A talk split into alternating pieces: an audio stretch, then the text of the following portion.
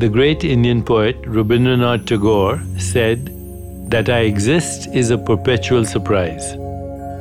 Once again, that I exist is a perpetual surprise. If you're not perpetually surprised by your existence, then I would humbly say your humanity is not yet complete. From the moment we become aware of the world as children, we begin to wonder about our place within it. The questions we ask have been asked before Why am I here? How do I fit into the scheme of things? What is my destiny? As children, we tend to think of the future as a clean sheet of paper upon which we can write our own stories. In fact, that's why children love stories and they cannot have enough of them. The possibilities seem endless, and we are energized by the promise of discovery and the sheer pleasure of living immersed in so much possibility. But as we grow up and become adults, and we are so called educated about our limitations, our view of the future becomes constricted. What once filled our imagination now weighs us down with dread and anxiety. What once felt boundless becomes narrow and dark. There's a way to regain the soaring joy of unlimited potential. All that is required as an adult is an understanding of the true nature of what we call reality, a willingness to recognize the interrelatedness and inseparability of all things.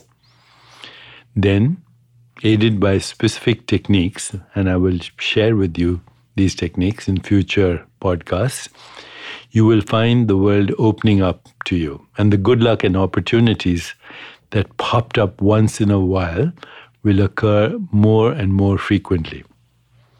How powerful is this synchronicity, this uh, domain of infinite possibilities, this wonderful experience of meaningful coincidences? Imagine for a moment that you find yourself with a flashlight in your hand in a room that was totally dark.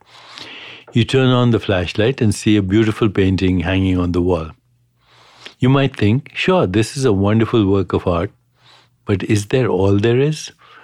Then all at once the room becomes illuminated from above. You look around and see that you're in an art museum with hundreds of paintings on the walls around you, each more beautiful than the last.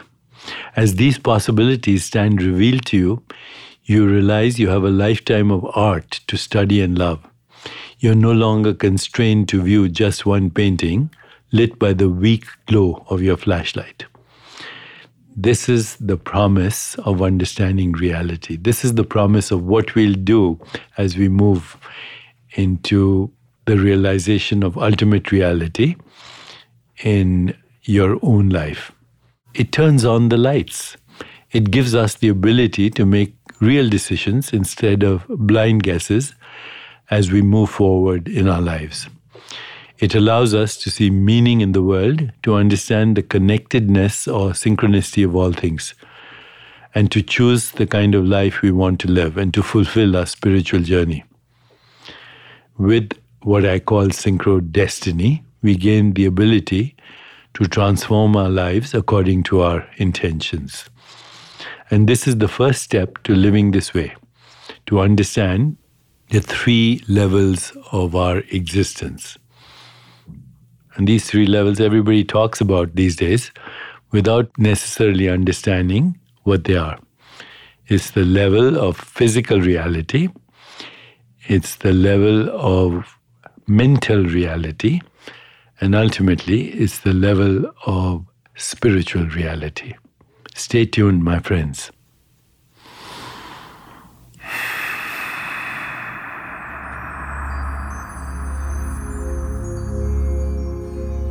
Thank you for joining me today and this week as we explored our understanding of miracles, coincidences, interrelatedness, and possibility. Please meditate on all this with me tomorrow.